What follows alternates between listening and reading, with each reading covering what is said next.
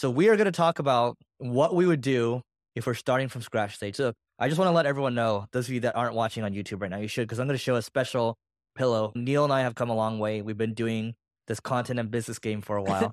and Neil and I are recording again, and I found this. I've had this pillow. I got this for White Elephant. What my team used to do when we had the office in LA is we do White Elephant, and someone would make like a pillow or someone would make like a puzzle, and it always have your face and my face on it. I don't know why they did it, but I still have the pillow over here. So you can subscribe to us on YouTube and you'll find it. Joking, anyway. Jokingly, I was asking Eric, I'm like, do you fall asleep on the pillow every single night on my face?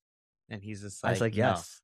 No, Anyway, he said no. point is we want to talk about what we start what we'd be doing if we are starting from scratch because your times have changed obviously but i don't think the premise of building your own media moat and building your company has changed at all and we're very grateful because we wouldn't have been able to build the companies that we've built without creating content You and I first started with text based content when we were starting off. Would you start off with text based content today? no What would you start off with? well no no no i should caveat that because linkedin and twitter are text based yeah, and ChatGPT helps scale it out much quicker these days. Mm. Content format would you start off with today? okay let's preface this with saying neil and i our main business vehicle is still a service business it's an agency business Yeah, but it doesn't Yeah. matter for B2B, B2C. It's the same thing to build okay, audience. I'll just say for me right now, if I were starting from scratch, I would do a lot of LinkedIn and Twitter. So a lot of text based. if I was starting off, I would actually focus almost all my energy on videos. And you would do YouTube or shorts. I would do long form videos, then have someone slice them into shorts so that way I don't have to Mhm. record twice. And then I'll have them take the long form videos and also just strip out the audio and turn it into podcasts as Got it. well. So let's both give our reasoning. You go first. The reason I love videos is it helps me build a better connection with my audience. I've done text for so many years, but what's really helped me build an audience wasn't actually blog posts. It's technically a combination of omnichannel, like leveraging all the channels. But it was when I started doing a ton of in person speaking at conferences and meeting people. That's what really helped me build an audience more than anything else, especially the loyal followers. And what I found is video kind of gets me there. The problem with speaking is you got to end up traveling, go to different places. It takes a lot of time and you waste a lot of time just on a plane. I waste more times when I'm speaking on a plane than I actually do at the venue wherever I'm speaking. And what I found is video, it doesn't have the same effect, but it has somewhat of an effect that's decent enough. And I really do believe it's the best form of content. And dude, you're reading an article today which reinforces this. How much of Facebook's content is short form video now?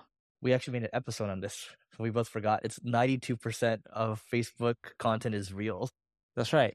So, majority of the content that people are watching on the web is short form videos, whether it's on Facebook, whether it's on Instagram, or whether it's on TikTok, even on LinkedIn. Dude, I'm seeing so many people post up their short form videos on LinkedIn and they're doing extremely well. Even YouTube shorts, right? If you look at the Hormozis and Codie Sanchez, they both or they all do well because, at least on YouTube, because of short form videos. Now, when you look at Mr. Beast, and I know you pay for the $8 a month, he still gets majority of his video impressions more than 60% from the longer form videos I'm if pulling i'm it not up right now. mistaken Keep going. I think it was 30 something percent was a short form videos 60 something percent was a long form the last time we looked at it you said 67%? 60 something Yeah, you're very, yeah. So 64% is long form, 35% is shorts. Yeah, yeah.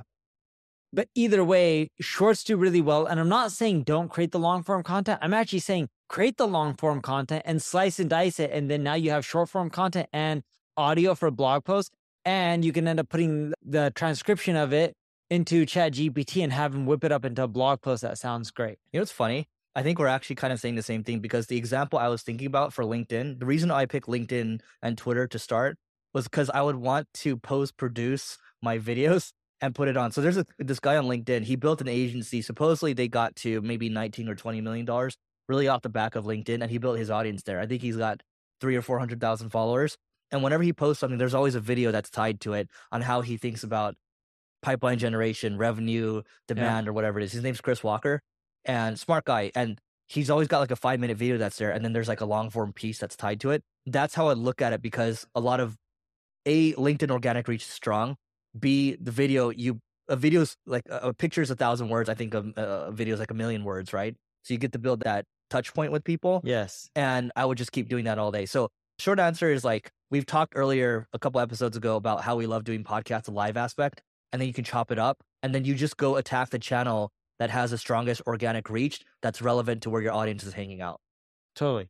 But yeah, that's how we would end up starting from scratch if we were starting today. Oh, and we would try to do a lot of it with AI and contractors instead of full time employees because it's actually cheaper when you're starting off. Yep. And we're going to see a lot more of that trend moving forward. So that is it for today. Please don't forget to rate, review, subscribe. Five stars, please. Also, if you're interested in applying to the event in Beverly Hills, levelingup.com slash founders. And we'll see you tomorrow.